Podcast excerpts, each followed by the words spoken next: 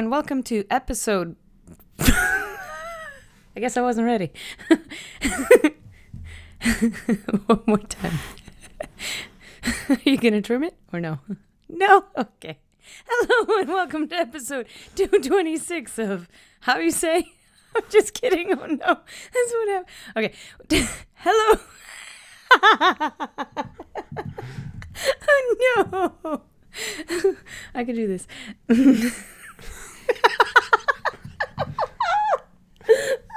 I know I'm not supposed to laugh, so now I'm laughing.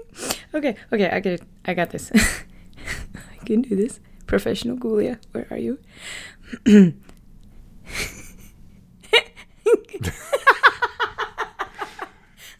not to laugh.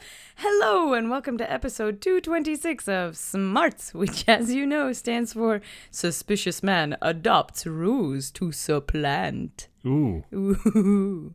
I am your host, Julia Guglia of Internet fame and Dash podcaster, and with me as always is Trevor, aka Rudiger Q, podcaster.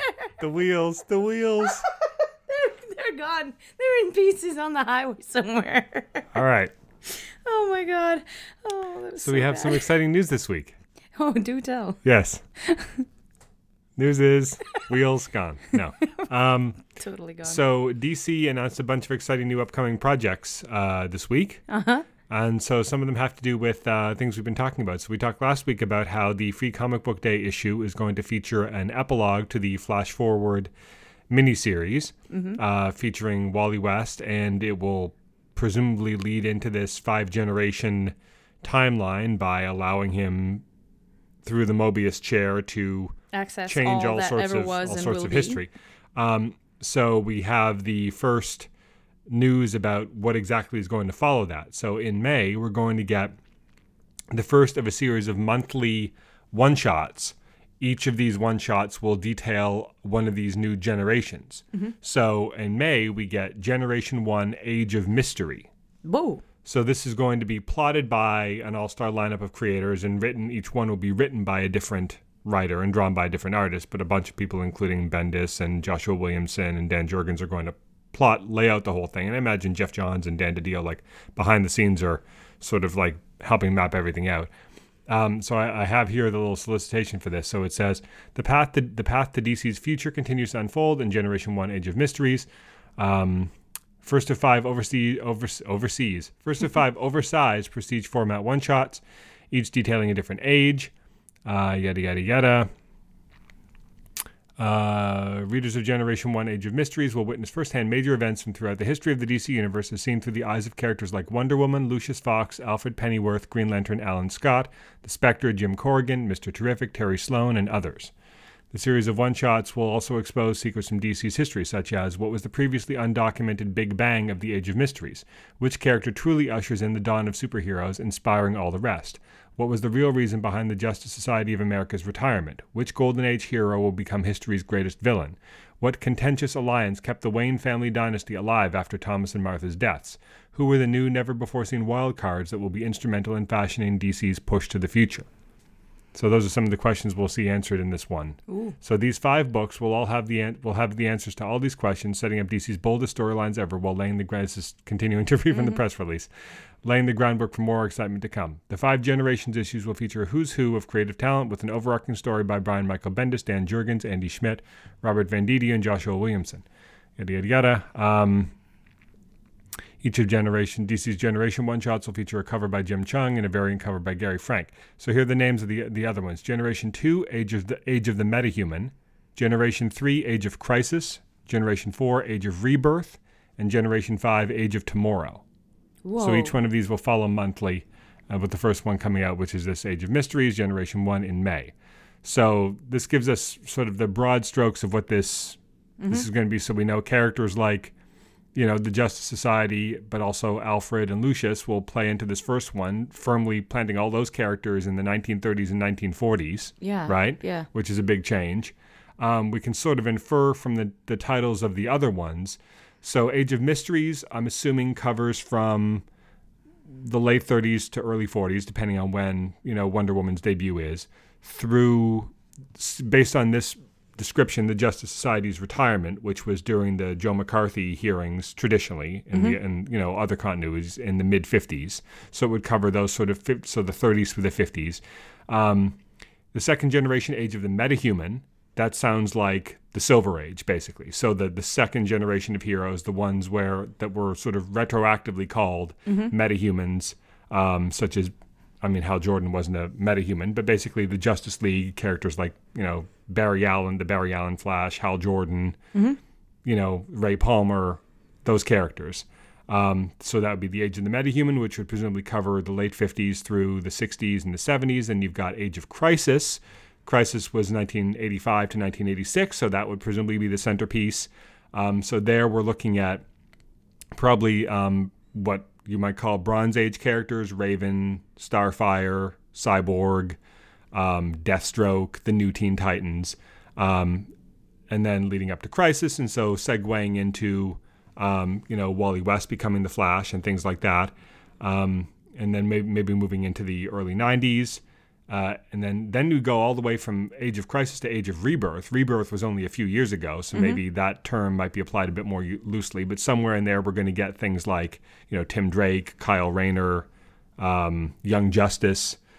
And Age of Rebirth is presumably like the New 52 to modern era, somewhere in there. So characters like we just said, but also characters like Cassandra Cain, Kate Cain, Jaime Reyes, stuff like that. And then Age of Tomorrow could mean all sorts of things. It could mean that the fifth generation, according to this timeline, is 1,000 years in the future with the Legion, or it could just be referring to characters which are sort of the next generation that we're seeing now, like John Kent, Damian Wayne, characters like that, Wally's kids, maybe if they're part of this new timeline, right? So those are sort of the broad strokes. So it seems like each generation is going to encompass roughly 20 years, which is basically what a generation is. So you'd have the 30s through the 50s, the 50s through the 70s, the 70s through the 80s or 90s, the 90s through the 2000s, and then the present, basically. So that seems like it all hangs together pretty well. The names seem fairly appropriate.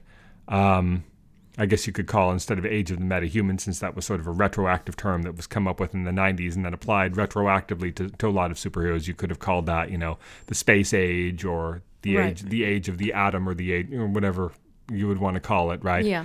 Or literally just call it. You could have literally also called them the Golden Age, the Silver Age, the Bronze Age, the New Age, and the Rebirth Age, or something like that. But but broad strokes, it seems like we're getting a better sense of what's going to fall where, and how each of these eras are going to line up, and the kind of characters that are at least going to fall into the first of those. So we know that we're going to get. So this is going to take a while to spool out then, because it's going to be 5 thick books coming out once a month for 5 months, each of them detailing another of these eras. And then presumably at the end of all that, there'll be some sort of relaunch or break or renumbering where all the titles will now reflect this new timeline. Yeah. But this first one doesn't come out till late May, so then we're looking at June, July, August, September. So it won't be till the fall. We're in February now, and it won't be till the fall at the earliest that we start to see this possibly applied line-wide. So that gives us 7 or 8 months of the current creative teams to, I guess, wrap up whatever storylines they're telling, because it seems like things are going to be pretty different come September. Yeah. Come May, when the first one of these drops. Well, those are going to start to raise all, like, once we start to get the first stories set in this new timeline, it'll be a lot, we'll immediately start to see, okay, well, there's no way this storyline is going to continue past September, because this character would be 120 years old, right? So that's going to have to wrap up. Yeah. Other storylines could potentially continue somewhat if they feature younger characters or are already set in the past or the future, like this presumably wouldn't affect the Legion of Superheroes book too much, for example, or the book that Scott Snyder is apparently planning, which is, about the Justice Society in the 40s. That would presumably be set in this new timeline and wouldn't need to be retooled based on this. But yeah, there's going to be a lot that's going to change, apparently. So that's just the first of these new projects that they announced. This is interesting. So they also announced a new limited series called Batman: The Adventures Continue.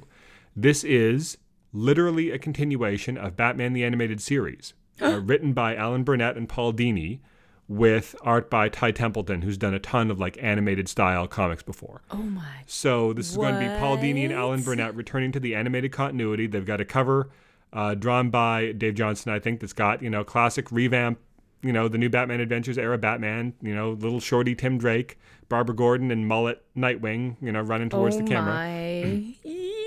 So apparently the part of the reason why they're doing this is, and, you know, we'll it doesn't really matter what the reason is. We'll take it however we can get it. But apparently there's this new line of action figures coming out, which are going to take Batman characters that didn't appear in the cartoon and render them in the animated style and release them as action figures. So this is supposed to sort of tie into that. So apparently, based on the interview with Paul Dini that I read, this is going to somehow retroactively introduce Jason Todd into the animated continuity. And of course, he never existed there. He went straight from Dick Grayson to Tim Drake, even though Tim Drake was basically Jason Todd in all but name. This is going to somehow introduce that. And so I would assume that that will be done in a flashback. And then in the present, they'll introduce Red Hood into the animated continuity. So this is a big thing. So I imagine Paul Dini is scripting and Alan Burnett is just sort of like consulting on the story or something. Drawn by Ty Templeton, that's fantastic. He's done a bunch of animated stuff. And so this is going to be a digital-first series, like Injustice and many other series before it, and then being compiled into print later. And it's going to start in, I think, in April, digital first, and then will be in print in May. Yep. And then the third of these projects, something that we also had sort of hinted at last week, Scott Snyder's follow-up to his Justice League run, simultaneously his sequel to Dark Nights Metal. It was formally announced this week, so it's going to be Dark Nights Death Metal. It's going to be the sequel to Dark Nights Metal, and we'll follow up from his Justice League run. Perpetua and her, you know, her way of things have sort of taken sway over the entire universe. The heroes are scattered and in some cases powerless, and this sort of hellscape, and so they've got to come together. What's interesting here, because of course Scott Snyder has said that Last Night on Earth was his final Batman story, and of course Batman is going to be in this as he was in his Justice League story, but Wonder Woman is apparently going to be at the front of this storyline. Scott Snyder's never really written Wonder Woman in any sort of starring role. Of course, she played a big role in his Justice League run, but not as big as you might say, you know, Martian Manhunter or Hawkgirl or, you know, Superman or Batman, right? So it's going to be sort of a starring role for her with Superman and Batman and a bunch of other heroes also there, but it will be his first opportunity to sort of write her in a starring role. And it'll be, you know, like Dark Knight's Metal, the craziness, but cranked up to 11. I think they said that they're going to introduce other crazy multiverse versions of Batman. The Dark Knights from Dark Knight's Metal and the Batman Who Laughs were big hits. But they said they're going crazier this time. I think he said he hinted at one, which is a Batman who's dying, and his last resort is to upload his consciousness into the AI of the mechanical dinosaur in the Batcave. So you can get a Batman who's literally a robot dinosaur. Yes. So that's just that's a taste of the sort of level of craziness that we're in for with this. That's awesome. And based on the interview, this is also going to maybe help set up the new timeline thing also, because as we said at the end of the Justice League run, it really seems like they're hinting at that with, oh, you know, you've got to, this is going to take all of your past, you know, even things you might have forgotten. It's like, oh, they're hinting at the new timeline. And if this starts in May and runs for 6 or 7 issues, it would line up pretty well with the presumed relaunch now we're looking at in September. So that would make sense there also. Yeah. I have to think that a lot of things...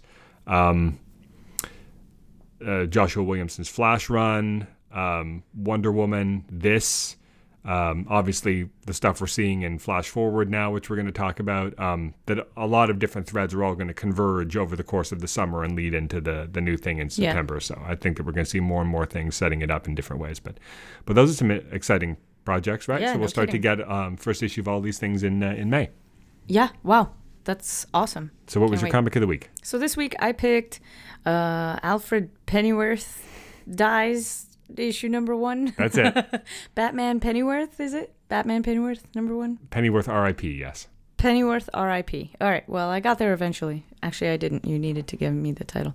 I like this. This was basically the story of the Bat family mourning Alfred's loss, framed in a really interesting way, in that they, in the will, Alfred said that he wanted them all to take a night off to talk, to be a family together, and to mourn and just not be in danger for one night. That was in his will. That was one of his last wishes, for them all to just be together.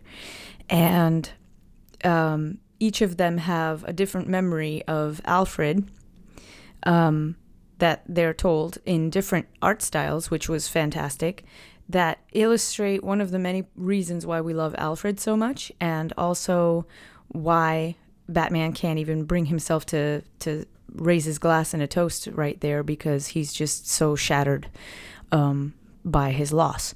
So it's just, it was really beautifully done. It was beautifully written, and I like that the voices of each character came through very clearly in their memories, including how Dick remains kind and insightful, even though in this iteration he's Rick because he hasn't gotten his memories back yet. It takes place, there's a little editor's note, it takes place prior to the most recent events in the Nightwing series, right, where he's starting to sort of get some of that back. Right. So for simplicity's sake, they just say it's prior to all of that. Right. Yeah, exactly. And so even there, he's insightful, he's kind, he's empathetic, but he still doesn't hold back to say the truth. One could argue that not having all of the baggage with these people, good and bad, allows him a certain level of objectivity when it comes to sort of diagnosing their dysfunction, right? It's Whereas true. The others are all so close to it, and they've got, and maybe that's why it was written this way. And maybe that's why it was written this way, because the writer wanted this element of it, and he's like, I'm just one issue shy of this. So they're like, okay, we'll just write in the editor's note that, hey, it took place before this, because if you need this for a story framing device, then that makes a lot of sense. It was just a really good issue, and I love how loving and awesome Alfred is, and beyond that, how capable and wonderful and giving and talented he is. And so mourning his loss is definitely something that I know that the characters would each have in their own way, and it was just one beautiful thing that he also wanted them to get together and be a family. And I love the splash page of how they're able to take a night off in Gotham with Batwoman, Orphan, and who else? Catwoman was there also. Catwoman was there. Yeah, she was headlining the whole thing. Who else? I don't remember. Somebody else was flying through the sky with all of them. I think it was Huntress. I'm not sure. I don't recall seeing her there. It doesn't really matter. Yeah, but it was great. It was wonderful. Like that one nonverbal page illustrates like that Gotham is not abandoned for the night. It's just, being like somebody else is come in to take a shift, and that's great. I really love this. I love the art, and I love the stories, and it was great. So that's why I picked it for my comic of the week. Mm-hmm. What'd you pick? So I picked Superman Heroes, #1, which is a similar sort of anthology one-shot featuring a bunch of different stories following up on different characters and different relationships in the wake of Superman revealing his secret identity. So we got some great scenes between him and Lois. There's a great scene between him and Jimmy. Probably my favorite scene in the issue was Batman and Wonder Woman. Was the scene that Greg Rucka wrote between Batman and Wonder Woman. Yeah. Just a lot of really interesting perspectives. There's a great scene where he goes back to Smallville and talks to like a really formative teacher that he had. Yes, that was one of my favorites. And I wonder if that was a Kingdom Come reference, because he calls him Mr. McKay, and he's got gray hair and a beard. And of course, Norman McKay was the Reverend from Kingdom Come. So I wonder if that's supposed to be the same character. Maybe, I don't know, or a different version of the same character. It seems a little too coincidental to me, but it's a reference, I would suspect, if nothing else. Cool. That's really cool. I thought it was a South Park reference. Why would it be a South Park reference? Because one of their teachers always says, okay, but that they call him Mr. Mackey, but when you look at how the name is spelled, it's spelled okay in this exact way. I think it's more likely to be a Kingdom Come reference. Yeah. I think you're right. Yeah. Just a lot of really nice stories. The one between him and Jimmy was sweet. There's some great scenes with him and Lois. There's a great scene where Lois takes him to like this building she's rented where she's sorting the mail that he's gotten into different piles.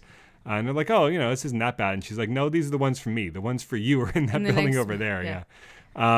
And the scene between Batman and Wonder Woman is great, where Batman reveals, he's frustrated about the situation, and Diana thinks she knows why, and then it turns out that it's more personal and sort of like kind of sweeter in a way. Yeah. That it's not that he is, because of who he is, worried that this is going to make life harder for all of them and make things more dangerous for his family and everything, but it's kind of just one way that he knows, or thinks at least. Who knows whether he's right or not? Wonder Woman suspects that maybe it won't always be the case, but one way that he thinks he won't be able to match Superman. Like, he's always prided himself on, you know, I'm just a man, he's a Superman, but I've always been able to keep up with him. Mm-hmm. And in some cases even, you know, do him one better.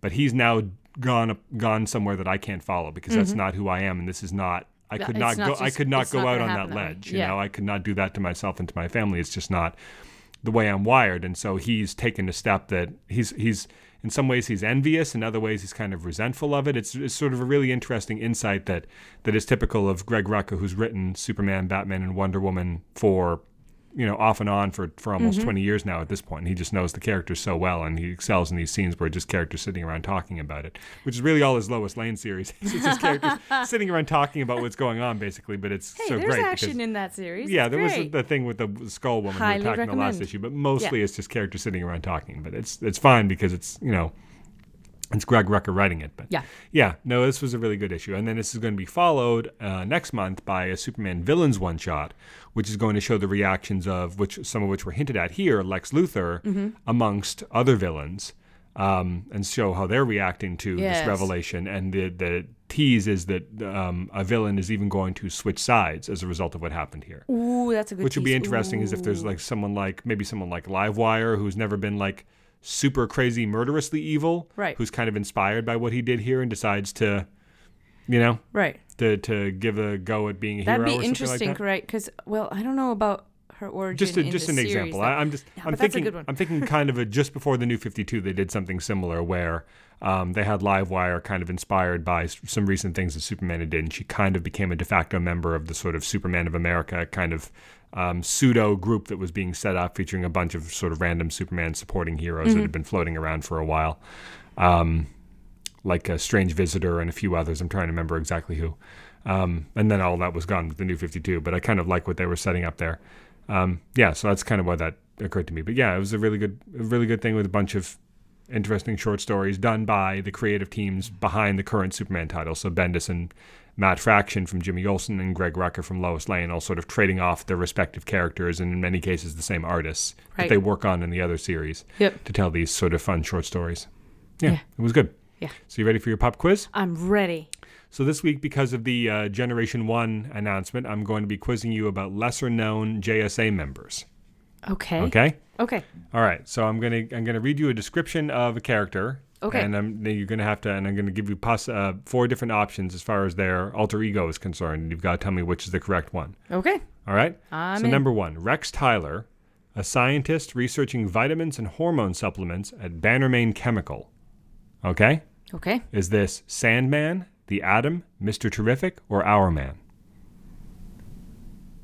Our Man. Yes, it's Our Man. Yeah. All right, number two. Mm-hmm. Wesley Dodds, a wealthy socialite who is assisted by his girlfriend, Diane Belmont, who knows his secret identity. Okay? Mm-hmm. Is this Amazing Man, The Atom, Sandman, or Mr. Terrific? Amazing Man. No, that's Sandman. Sandman, dang it. I was going to say that. All right. Okay. Number three. Mm-hmm. Al Pratt, college student and later physicist. Mr. Terrific, Amazing Man, Wildcat, or The Atom? Mr. Terrific. No, The Atom. Really? Yep.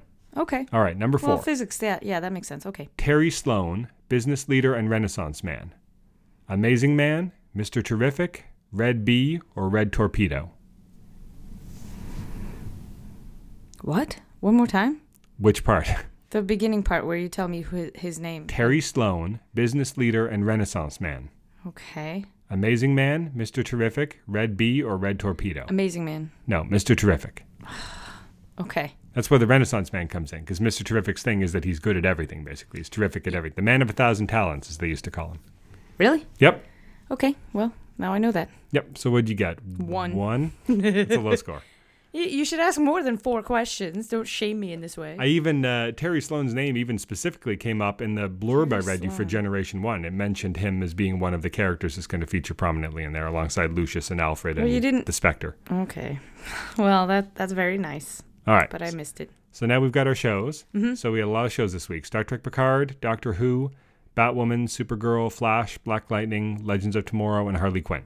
Yes. So we've been talking about Picard last. Do you want to keep doing that? I have it on here first, but I feel like that's kind of the thing we discussed the most. Spoilers ahead, so just so you know. So Doctor Who, this one we watched almost a week ago. This was called Can You Hear Me? So this is an interesting episode where there's like people are having weird dreams. They're seeing things like this weird, creepy, bald guy. Yeah. It sort of culminates in this sci-fi story about these gods that are want to use Earth as their plaything and like steal nightmare fuel. Yeah. But it's also sort of an interesting character piece, kind of. We got an interesting insight into Graham and like his fears over his medical condition. Yeah. Yaz and a formative event in her past, which sheds light on her relationship with her family, but also potentially why she became a police officer. Yeah.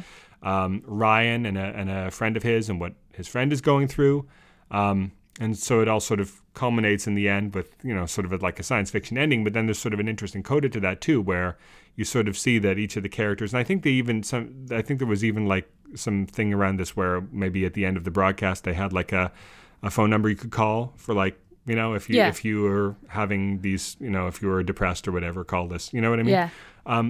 So it's basically like a sci-fi metaphor for discussing, depression, basically, Yeah.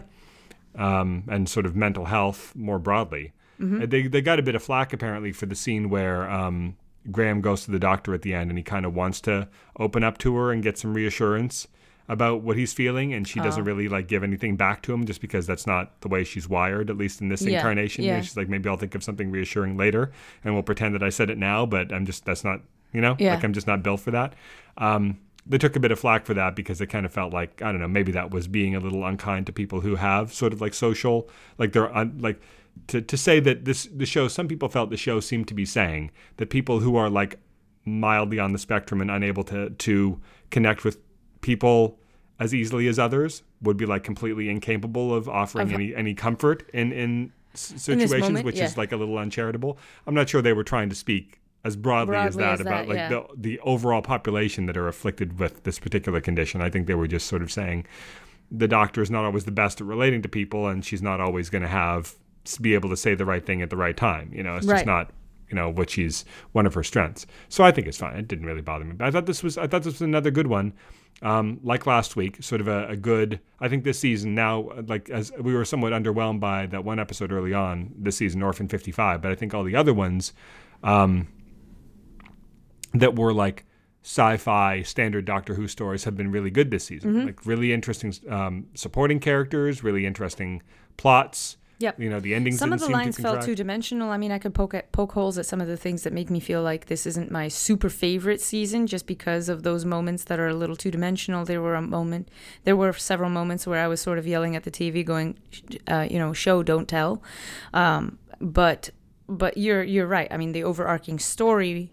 I have been enjoying the stories, definitely, especially the last several episodes where the sci-fi really kicked up a notch and there were some clever twists that I didn't see coming.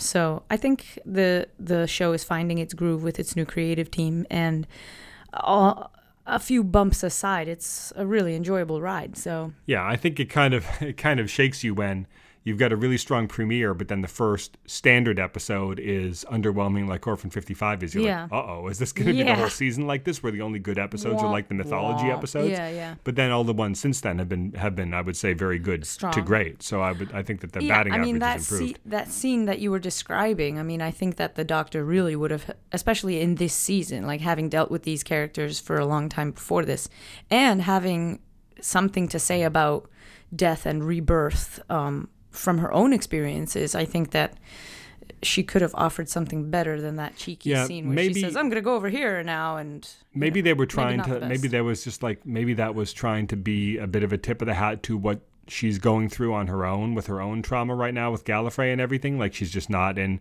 a place right now to be able to like inspire and comfort others. But if so, they didn't really make that clear enough. Yeah. Whether it was part of what she was playing or not, it didn't really come across. And it would have been easy enough to just have change the line slightly to nod to the fact that, like, all she had to do was like, right. Yeah. All she had to do was say like, right now I'm not in a place where I could do that. Right. As opposed to like, I'm not the kind of person. Well, she said not yet, you know. So I think that's what they were trying to do with that line, because they were saying that like putting her back in her infancy. But I can tell you moments from like the first season or even better, like where she was talking about some serious issues, like in the Rosa Parks episode, that was so very well written, and she was very compassionate and. It's not a question of compassion, though. It's a question of knowing what to say to comfort. Right. Like, the Doctor's always been very good at delivering grand inspirational speeches and great proclamations, but when it comes to relating to her companions, or in the past his companions, on like a personal level as equals, like the 12th Doctor wasn't super great at offering a ton of comfort, you know, when Clara lost Danny, or the 11th Doctor was never super great at comforting. Never really made much of an effort to comfort Amy and Rory when they thought they lost their daughter, or go further back or whatever, right? Like, it's just not, they sort of blow past it and they're on to the next adventure. It's not that they don't care. It's just that they sometimes forget the human niceties, you know? And I feel like that's always been pretty consistent about it. So it didn't really bother me that much.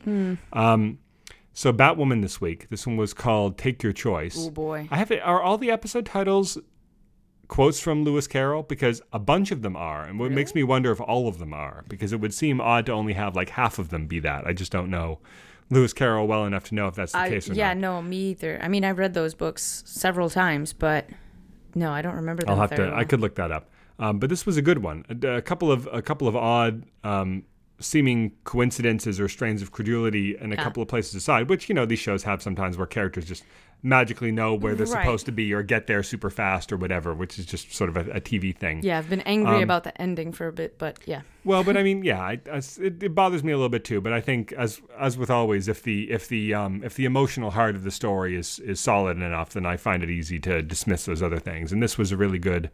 I kind of saw that this is where it was going, because they're not going to have two Beths on the show forever. Sure. Alice is like the most iconic, or really the only iconic Batwoman villain. Yeah. And when you make the villain a series regular, like say Tobias Whale or, you know, or here Alice. Yeah. They're probably not going to kill them. It's one thing if they're like a recurring guest star. You could maybe pull a surprise by killing them partway through the first season. But if they're going to be a series regular, they're probably going to last at least to the end of the season, you know, and be a one-season villain. So it's like they're not. I mean, sure, they've got the actress there, so they can just transition the actress into playing this other Beth. But I still didn't think they were going to do that, because then who's the big villain of the season going to be? Mouse's father? Like, they don't have someone else queued up to be the secret big bad, really, you know? Right. So I knew they weren't going to kill Alice, and they set up this thing where only one of them can live. And unless they're going to break that rule, which would also be sort of bad form from a storytelling perspective, you set up a problem, you kind of have to solve it. You know, you have to play clean pool and solve it.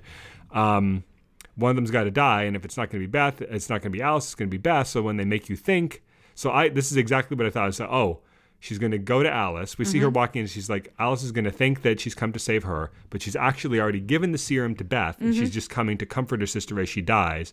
But then Beth is going to get killed, and Alice will surprisingly not die, but will now hate Kate even more for choosing Beth over her, which is pretty much exactly what happened. So, though I found it a little predictable, just because I feel like I've seen this sort of thing enough to sort of grasp the shape of it pretty quickly. I think that it was executed well. The writing was good. The performances were good. Yeah. The performances were excellent. Beth's death at the end seemed like a little sudden and head-scratchy, or like where all of a sudden there's like 15 different people with sniper rifles all in. How they all know where to go? And why would she risk taking her out of the one place in Gotham City that nobody knows about, which is, i.e., the Batcave? Like, she was holed up there. The idea was that eventually they weren't... Well... That eventually they were going to tear that building apart until they found her, and you could either keep her holed up there forever, and risk that they would find her, or try to get her out of there. And if you're going to get her out of there, you got to get her out of the whole city, because the whole city is looking for her, and the Crows have shoot to kill order. So though it was a risk, and that's what they did. They drove her out of the city limits. That last barricade was them. Yeah, that's what I'm saying. I say if you either have to keep her there, which is a risk because they could eventually find her, or something could go wrong. Or you can get her out of there, and hopefully, and also she's going to live her whole life there. She wants her to be able to live her life finally after everything. So she took a chance of getting her out of there and letting her have. But it was just the wrong night. I mean, I guess the solution. No, she picked the night when the sniper convention was in town. It was an unfortunate. But here's the thing, though. Everybody was hunting for Alice, and not only that, but like she could have just let her sister. She could have let Alice die. And then she could have let the crows find Alice's body. Exactly. And then that's what I was thinking the whole day. Maybe that would have been smarter. Because then, even if they would like raise some eyebrows or cause a few frenzied phone calls, if someone happened to see someone who looked exactly like her the following week, they presumably wouldn't still have that shoot on sight thing instituted. Yeah, you're right. I maybe there's a reason why they didn't do that I'm not thinking of right now, but just in the moment, yeah, that really does seem like a bit of a missed opportunity. Oh well. But it's still, that didn't occur to me in the moment. That's like a fridge moment where it occurs to you. At least in my case, it occurred to me. It didn't occur to me till later. Yeah. But I still enjoyed it. Yeah. Supergirl. This was another good one. Back from the Future Part 2 was this one. So more Win, more Toyman. We got to see the original Toyman in this some more. Yeah. Some more stuff with Brainy and Lex Luthor. More stuff with Kara and William. So teasing a bit of a romance for them. Some of the technical. Details of this episode seemed a little bizarre, like in terms of the way that the technology operated within the show. Yes. Like the DEO, the DEO server is apparently like highly explosive. It's highly explosive. It's like from the Red Letter Media reviews of Star Trek First Contact. Why do you keep the big canisters of poison flesh melting gas right next to the warp core? Right? Yeah. It's not like why do you keep the highly explosive for some reason server farm on top of like the nuclear core that powers the DEO and could destroy the entire city if something were to happen to it. Also, no off switch. What? Well, that's what they're like, we could shut it down, but it would cause the building to explode. I'm like, okay, that's just bad IT work right there. That's really poor design. And then apparently Andrea has devised a way in her VR world for virtual food to nourish the human body, but she's still stymied by the fact that like it can give you an anaphylactic reaction. It's like, wait a minute. You've devised a way for virtual food to give you sustenance. Yeah. And why is that not the story? Like you've just solved world hunger. Yeah, the way to bury the lead.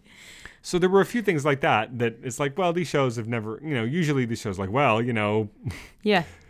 I don't know. There's a funny Penny Arcade comic. Like they're trying to steal the internet. Quick, hack their IPs. And it's like, Gabe's head pops open, his brain gets up, puts on a hat, and walks out of the movie theater. It's like, well, I guess I'm not needed here. But yeah, like the technical chops of some of these shows are a little, like some of the stuff Felicity would pull, or some of the things like, here's a room where all of the internet is, and that's where they're going. It's like, wait, what? This is where the entire. But again, the emotional stuff, the stuff that Wynn was going through here. Him taking the Toyman name at the end. The stuff between Kara and William was fun. Seeing Alex step down as head of the DEO, the stuff between Lex and Lena is interesting. I think it's a good... Who knows whether they would have killed Lex if they didn't know they were going to bring him back basically immediately. Yeah. But I think that one of the best changes these shows have done coming out of the crisis is what they have done here, which is give Lex Luthor a more permanent role. Yeah, good call. How permanent will it be? Like, will they move him over to the Superman show next year, or will they keep him here, figuring that that's kind of a thing that we haven't seen as much of, is him clashing with Supergirl instead of Superman, and Superman is going to go off and have a different kind of story. I don't know. There's been some interesting. The pilot script for Superman and Lois, parts of it have leaked apparently, and they're like, they're going to kill off this character, and they might bring back this character, and here's the secret behind their kids and everything. So I don't know how much you want to know about that, but no, don't tell me anything. It seems like they're really shaking things up over there and telling a different kind of story. So if maybe they want to use him in a more standard supervillainous role here, but yeah, I thought this was good. And Wynn goes off at the end and goes back to his happy life in the future with his new name and everything, and yeah, no, it was good. Flash. This is Love is a Battlefield. The stuff here, I don't know. I can't decide whether obviously blanking on the name. Candace Payton.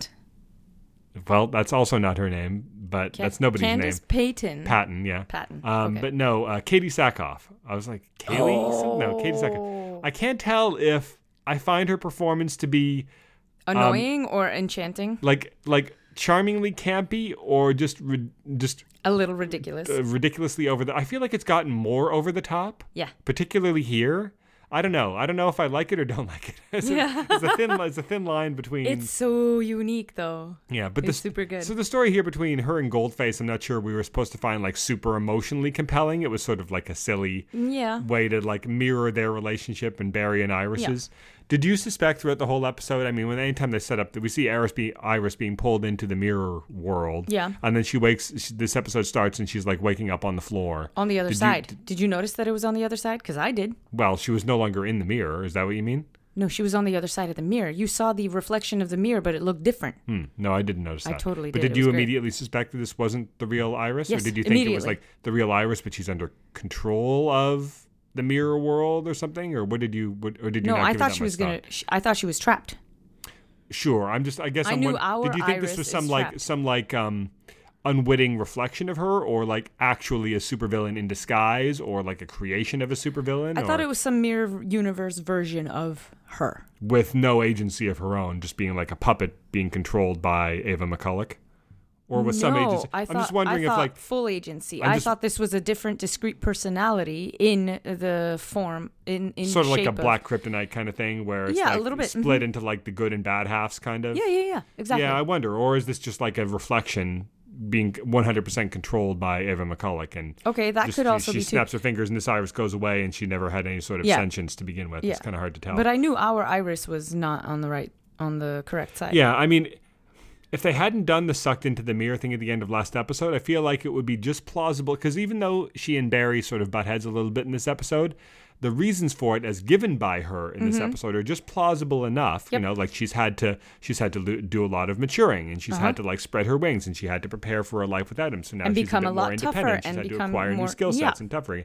Like that all is plausible enough that I feel like if they didn't set it up so blatantly with the whole mirror thing at the end, it would have been a cool reveal at the end of this one that it wasn't really her. But I feel like with the mirror thing at the end of the last episode, and they remind you of it at the beginning of this one when she wakes up, and that it was they remind you of that obvious. Too. No, but I mean the whole I can suddenly cook thing, or I speak Italian now thing, or anything like that. As I say, that was just plausible enough that, Barry, they've all been so wrapped up in their own stuff for so long that maybe Barry just didn't notice that she was acquiring all, and we, the audience, because we spend more time watching Barry than Iris, just didn't notice or didn't know that she had acquired, all of these skills, They've been married for like a couple of years. It's not, doesn't strain that much credulity that they might continue to learn new things about each other, especially if they've been spending time apart because they've been so worried about their own life and death stakes or whatever. So that would have been believable to me, but I feel like we're primed to suspect it's not the real Iris because of the way that the episode begins. So it's maybe a bit of a wasted opportunity.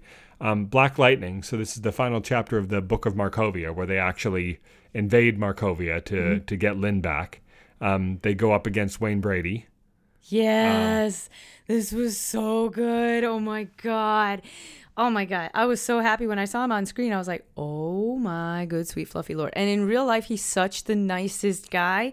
Like all of his interviews, and anybody who's ever worked with him says the same thing. It's like he's the sweetest, sweetest person you could ever meet. And to have him play such a cold, ruthless, leader type, killer, manipulative, bad guy. That's just fantastic. But his comedy background too, and his acting background, it's so strong here. And it's it was just so good to see him on screen and in this role. It was good. So awesome. And unless I'm mistaken, Gravedigger was like a DC war comic character. But I'm trying to remember if they were supposed to be like, was Gravedigger like a World War II era character, like contemporary of Sergeant Rock, or was he from a different war? But Gravedigger is a character from the comics. But I don't remember specifically. But yeah, so I think they sort of retooled him a little bit here. I don't think he was a metahuman in the comics, but here they gave him this sort of power of suggestion, like a sort of a Purple Man kind of thing. It was a good one, and so they end up succeeding at the end. But did Jefferson kill Wayne Brady, or because he starts the whole episode saying, I would do anything, even kill, to get Lynn back, and I feel like you set that up at the beginning, and then at the end, he's got Lynn right there, and Jefferson gives him more lightning than we've ever seen. Yeah, was he supposed to be dead? Does he even know whether he killed him or not? I don't know. Yeah, I don't know. He for sure knocked him out, but I think we've seen him like knock people out before, and although he knows how many volts to give a person to knock them out, but not.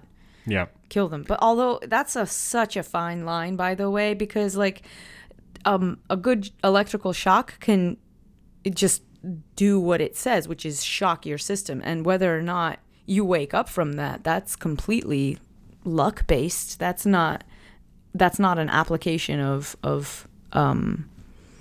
there's a threshold that you pass by where it's kind of an on-off switch, because you're just sort of resetting your central nervous system, and that's not a matter of degrees, that's a matter of on-off. That's so I'm not sure how that works, but comic book science, yay. Yeah. So Legends of Tomorrow, this one was called Slay Anything. This was their big 80s episode, you know, combining 80s slasher movies with sort of like rom-com. I mean, the title is obviously a combination of like slasher movies and Say Anything. I found that for some reason, I found mostly the scenes between Nora and the kid that we were supposed to think was going to turn out to be the killer. I found those really, like, especially at the end, those were like actually really emotionally affecting. Like, I think a lot of it was down to her performance. The actor playing the teenage boy was really good also. Yep. The twist at the end where you discover that he never really was going to be the killer, it was his mom, was surprising. Mm-hmm.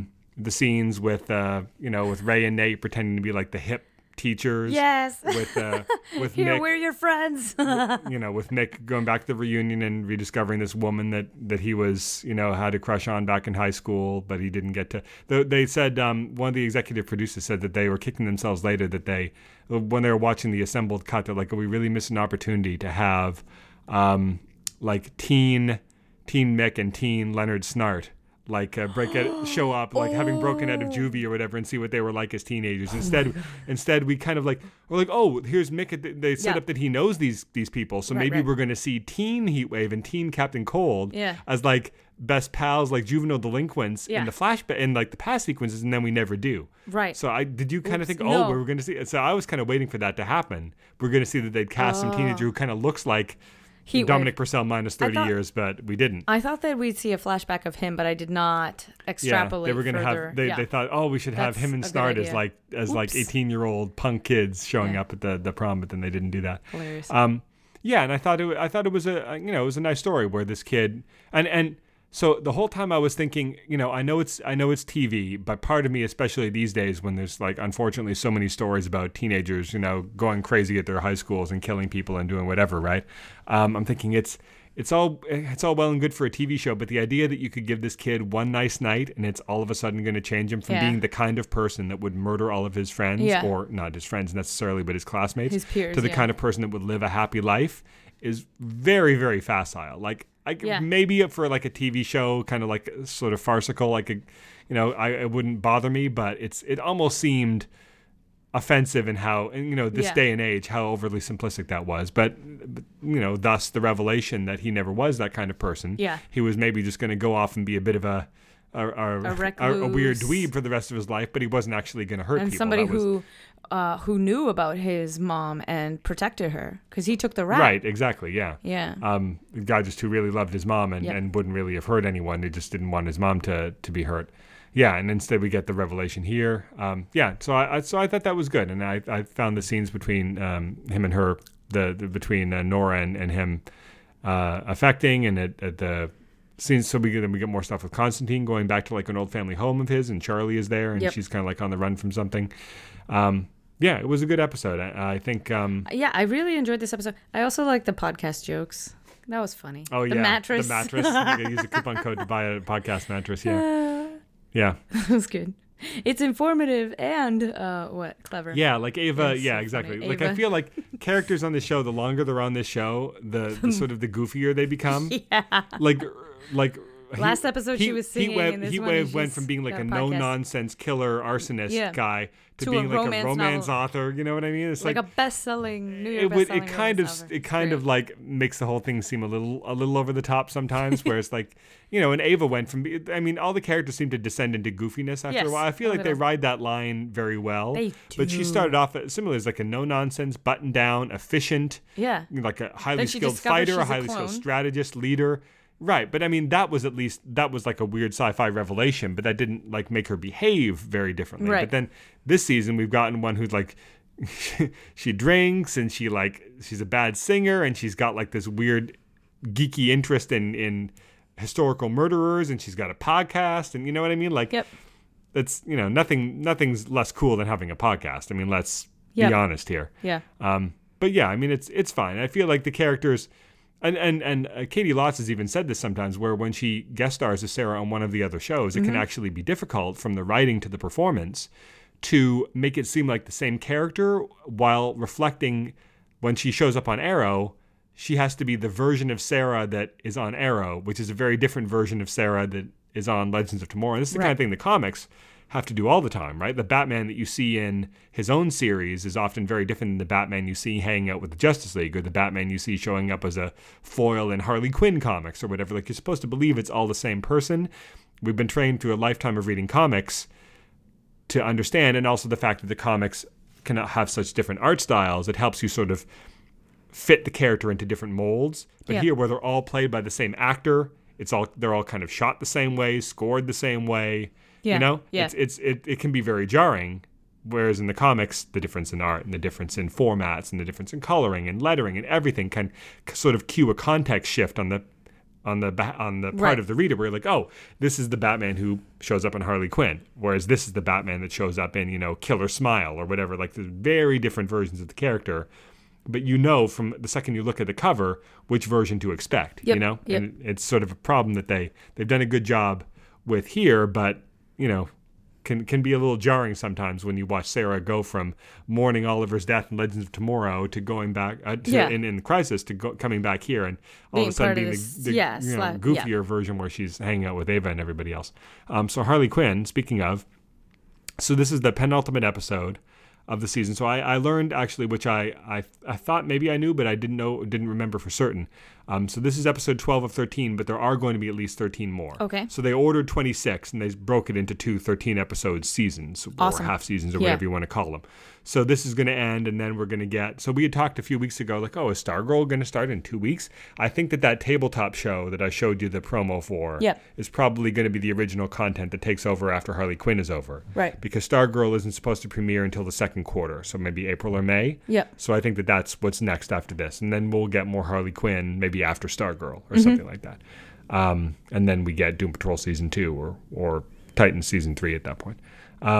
So this was a fun one. And then we get the big twist at the end where Poison Ivy is seemingly killed, motivating her to go into the final battle with the Joker. I don't know if that's going to stick or not. I don't know how you do this show without Poison Ivy. Maybe there's a miraculous resurrection she defeats the Joker. They could do like a Heroes in Crisis thing, where like a new flower grows, a new Poison Ivy, but it's like a different personality, like kind of like how they did in the recent Harley Quinn Poison Ivy miniseries, where that causes some comedy or drama. Or if maybe she doesn't have all of her memories, or maybe she's like more plant than person, and she's got to remind her who she is. I could see them getting some mileage out of that in a second season, or maybe they just keep her off the board altogether. But I feel like that's such a you can do a lot of Harley Quinn stories without Poison Ivy. The current comics do it all the time.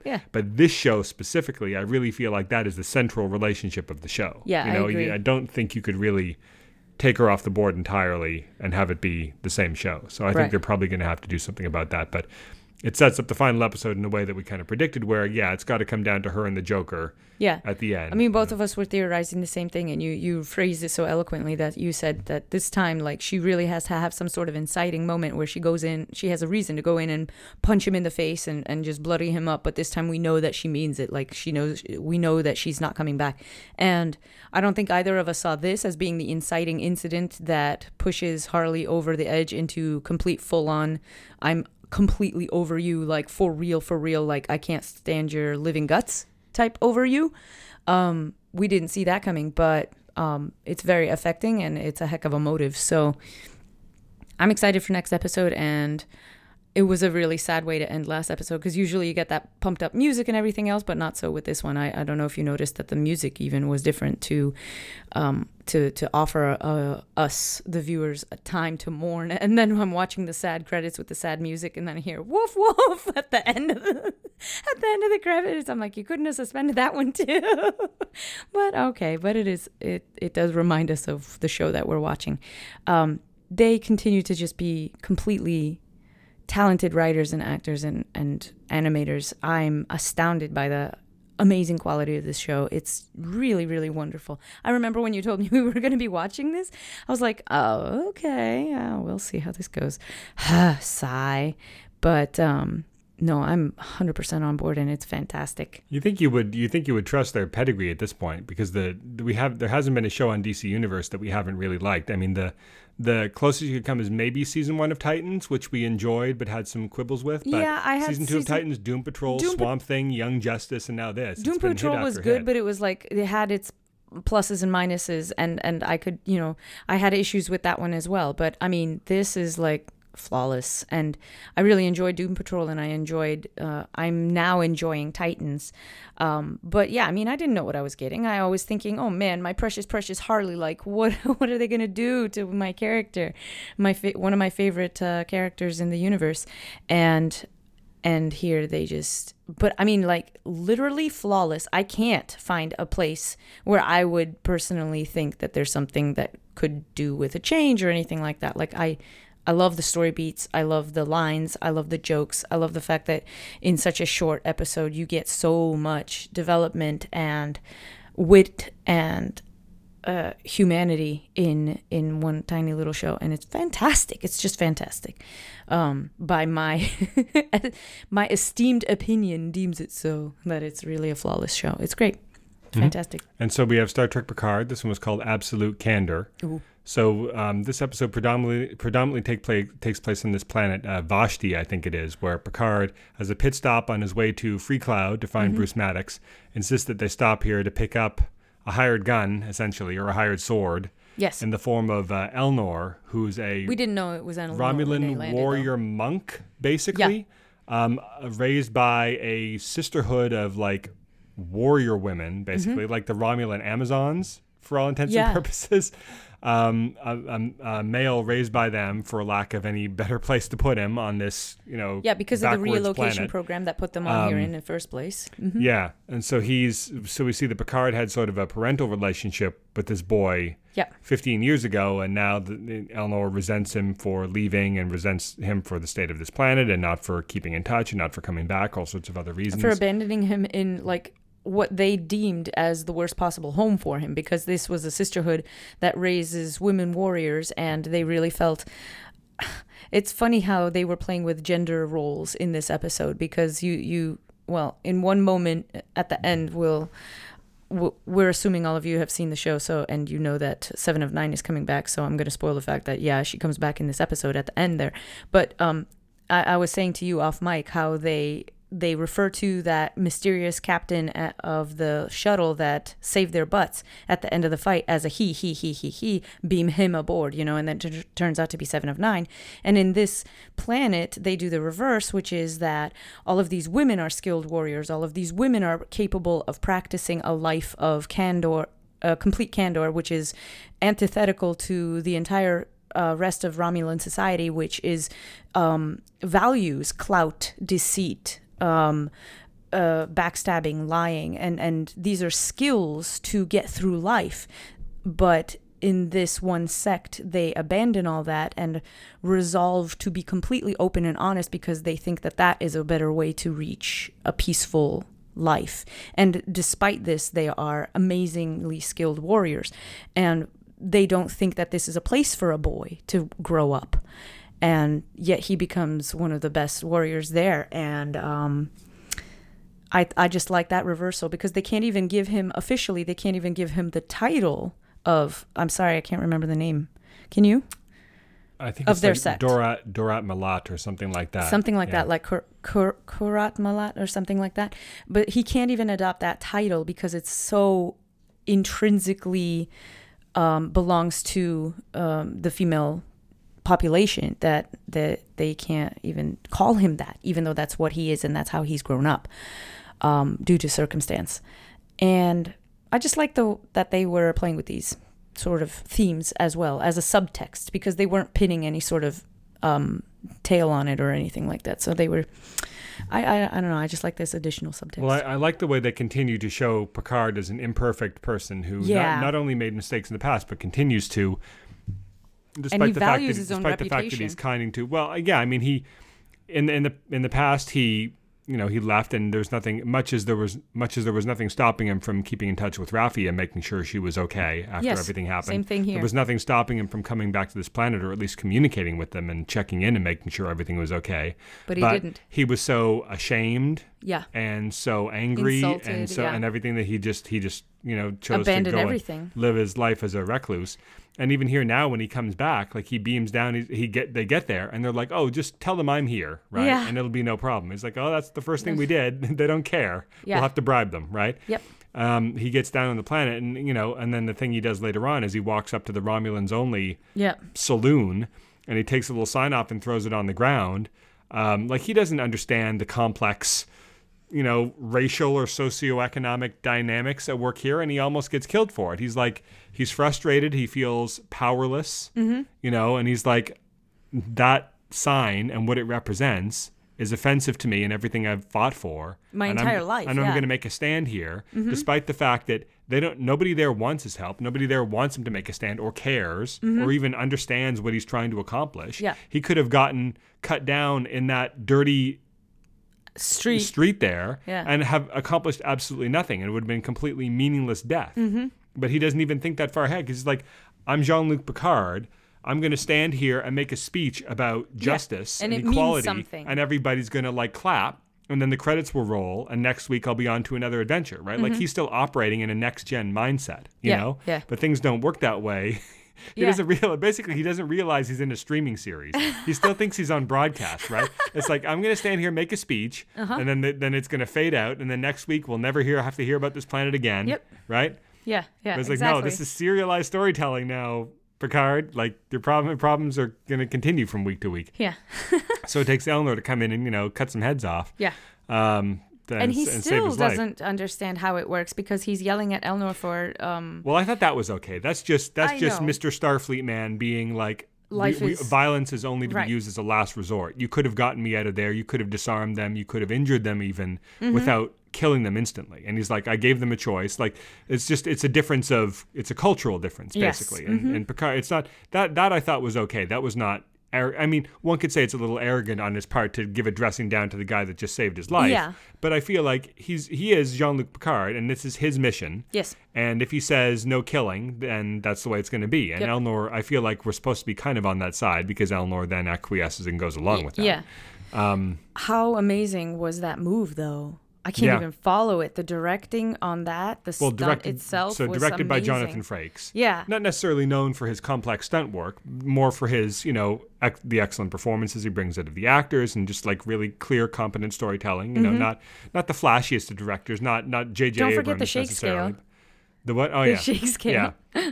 But yeah, I mean, and I feel like, and this is, it's a good episode to deploy him on because I feel like you get...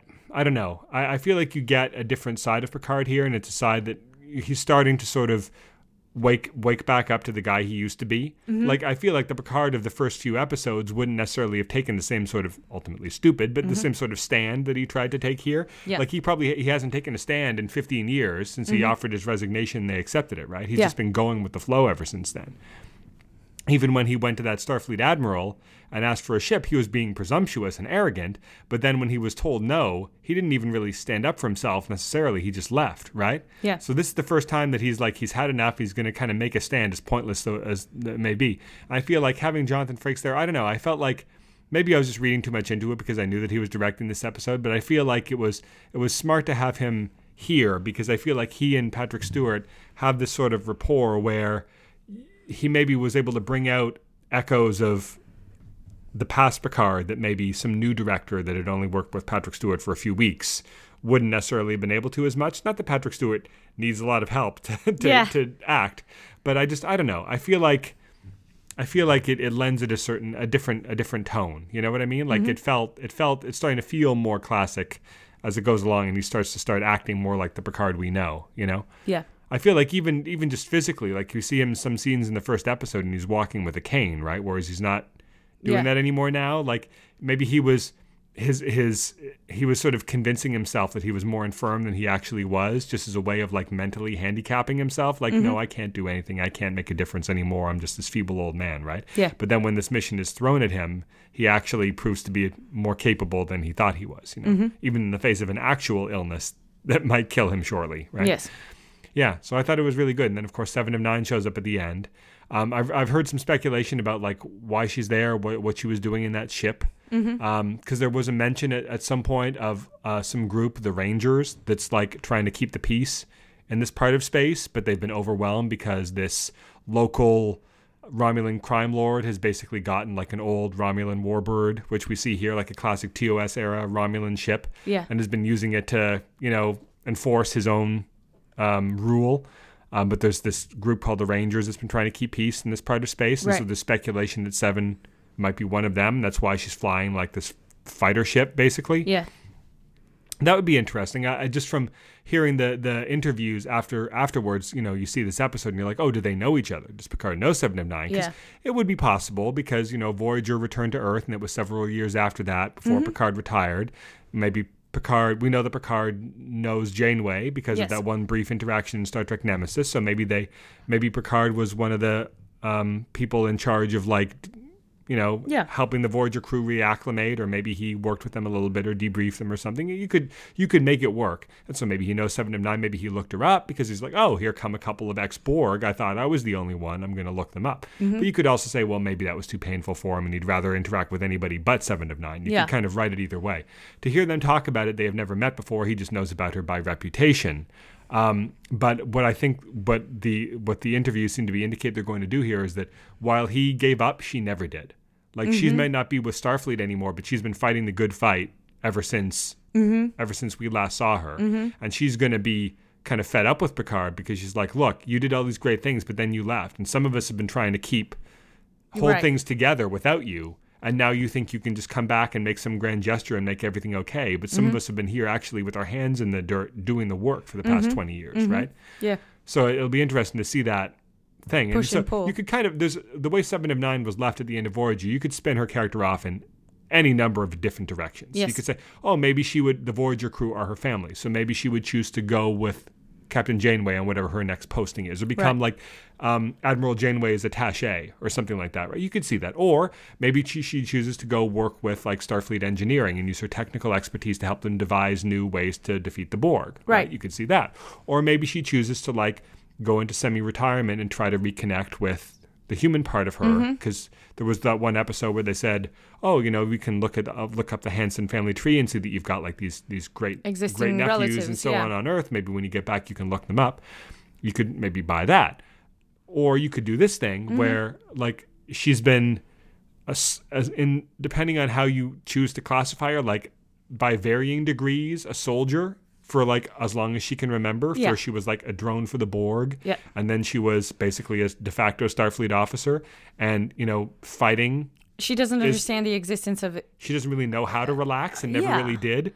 You know, she knows that she has strength and power to do something about injustices in the world. It's like her with Naomi Wildman. Fun will now commence, right? It's like she never really got that, right? So when her mission with Voyager was over, she would look for another mission. So you could spin her off in any number of different ways, and you know, seemingly they chose to go in this direction. We'll see more in the next one. But yeah, it'll be interesting to see. And you know, they show up and it's a big surprise, except for the fact that Jerry Ryan's name was in the credits. And if you've been watching or reading any of the like interviews or YouTube videos or convention appearances or anything leading up to the show, you know what returning cast members are going to be in this and which aren't, unless they've got like some big surprise Worf appearance in the finale or something that they haven't disclosed. And so this one thing I think that would be served well by the Japanese or system of credits, or at least for Gundam, which we've been enjoying. It's not just Japanese. Like even the Arrowverse show sometimes will hold a surprise guest star and say like the last name, like the show goes to black, and then it says, and Katie Cassidy, whatever, at the end. Like if that's a big surprise, you know. And they could have done the same thing here. They could have done that, yeah. And I think I would have appreciated in this case. But no, I'm talking about like the full system where everybody in the cast, no matter what episodes they appear in, is credited in every episode. I think that would be nice also for like not offering too many spoilers, unless of course it was like somebody that they didn't announce in all the press releases. It's a contractual thing, I think, because most TV shows will credit all the regulars regardless of whether they're in the episode or not. So I understand, but I'm telling you that it would be served, like this is a demonstration of why a different system would be better, so that the audience wouldn't be spoiled at the very top of the episode. That's kind of a bummer. I think they chose which secrets they were going to keep and which they weren't, and because they'd already had all the press materials with Jerry Ryan doing interviews, it's like everybody knows it's only a matter of time until she shows up. So there's nothing wrong with saying at the beginning of the episode, okay, it's going to be this episode. Right, but if they wanted to, I know, but if they wanted to be more exciting about it, they could have credited her credited her in every episode, like The West Wing had everybody's credits in the front. But again, that's a contractual thing. If she's only going to be in 3 or 4 out of 10 and she's not technically a regular, she's not paid for every episode, then they should have put her name. Right. If they're going to use that system of credits, then they should have put her name at the end like they said. So I think that, I know that's actually a contractual point too, by the way. Yeah, you have to negotiate with the actor when you're going to do that, because I remember that sometimes they're not able to do that. And I love Jerry Ryan, but she couldn't have taken one for the team. Maybe for this one episode, she couldn't have taken one for the team. You shouldn't assume that it was down to her. Maybe they just chose. Her agent could be. Maybe they just chose to put it up front for whatever reason. Maybe it's just the style that they want to go with. I don't know, but that means that all the rest of them, I'm in danger of being spoiled. So I'm not going to read any credits in the beginning of the show. That's the solution to that. Something tells me if they had a real legit surprise, like if, say, Worf and Geordi show up in the final episode, right? Like and Dr. Crusher, like the last 3 Next Gen cast members we haven't seen yet. If they show up in the season finale or something for a surprise scene at the very end, something tells me that they would hold those credits until the very end. I think it's simply a question of the fact that if it's something that's out there because we've revealed it, we're not even going to bother to try to keep it a secret. Fair.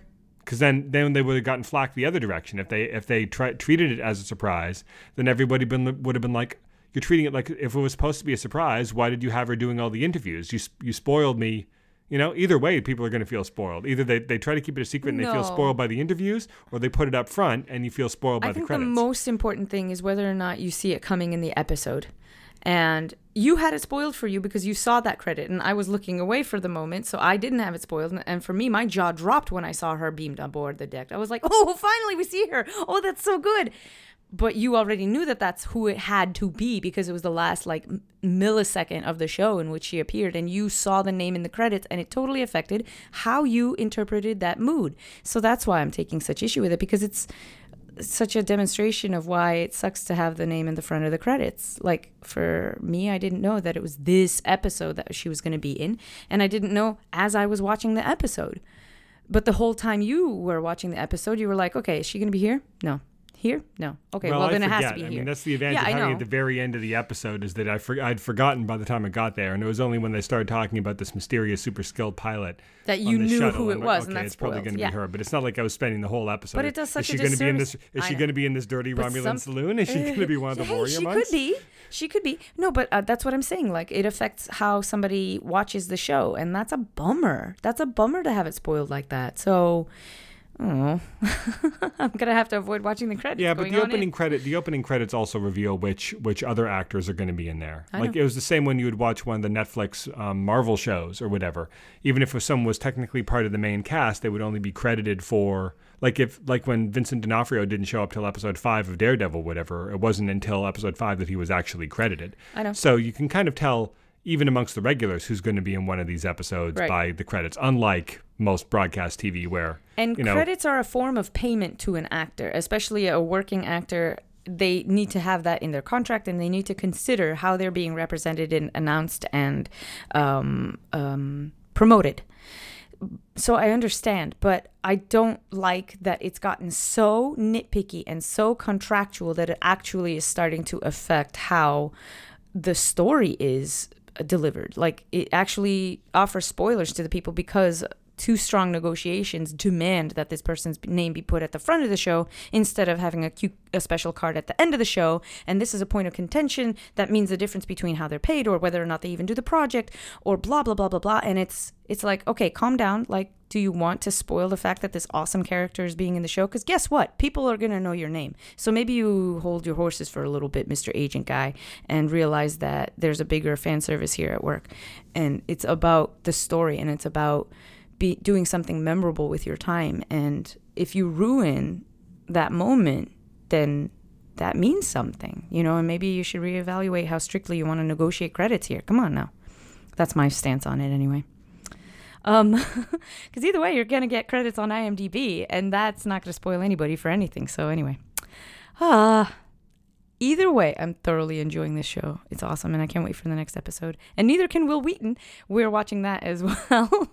So if you guys haven't checked out the follow-up commentary episodes and interviews that Will Wheaton does, then check that out as well, because it's equally as fun. So are we done? Yep, that's all of our shows. Okay, sorry about that intro, everybody. I'll do better next time. If you want to reach out to us, we have an email address, mailbag@smartspodcast.com. On Twitter, we are @smartspodcast. On Facebook, it's facebook.com/smartspodcast. And our website, everybody, is www.smartspodcast.com. How about a funny sound for us? I don't have one. How about crash? Like a ship crashing against the net? I see. Yeah.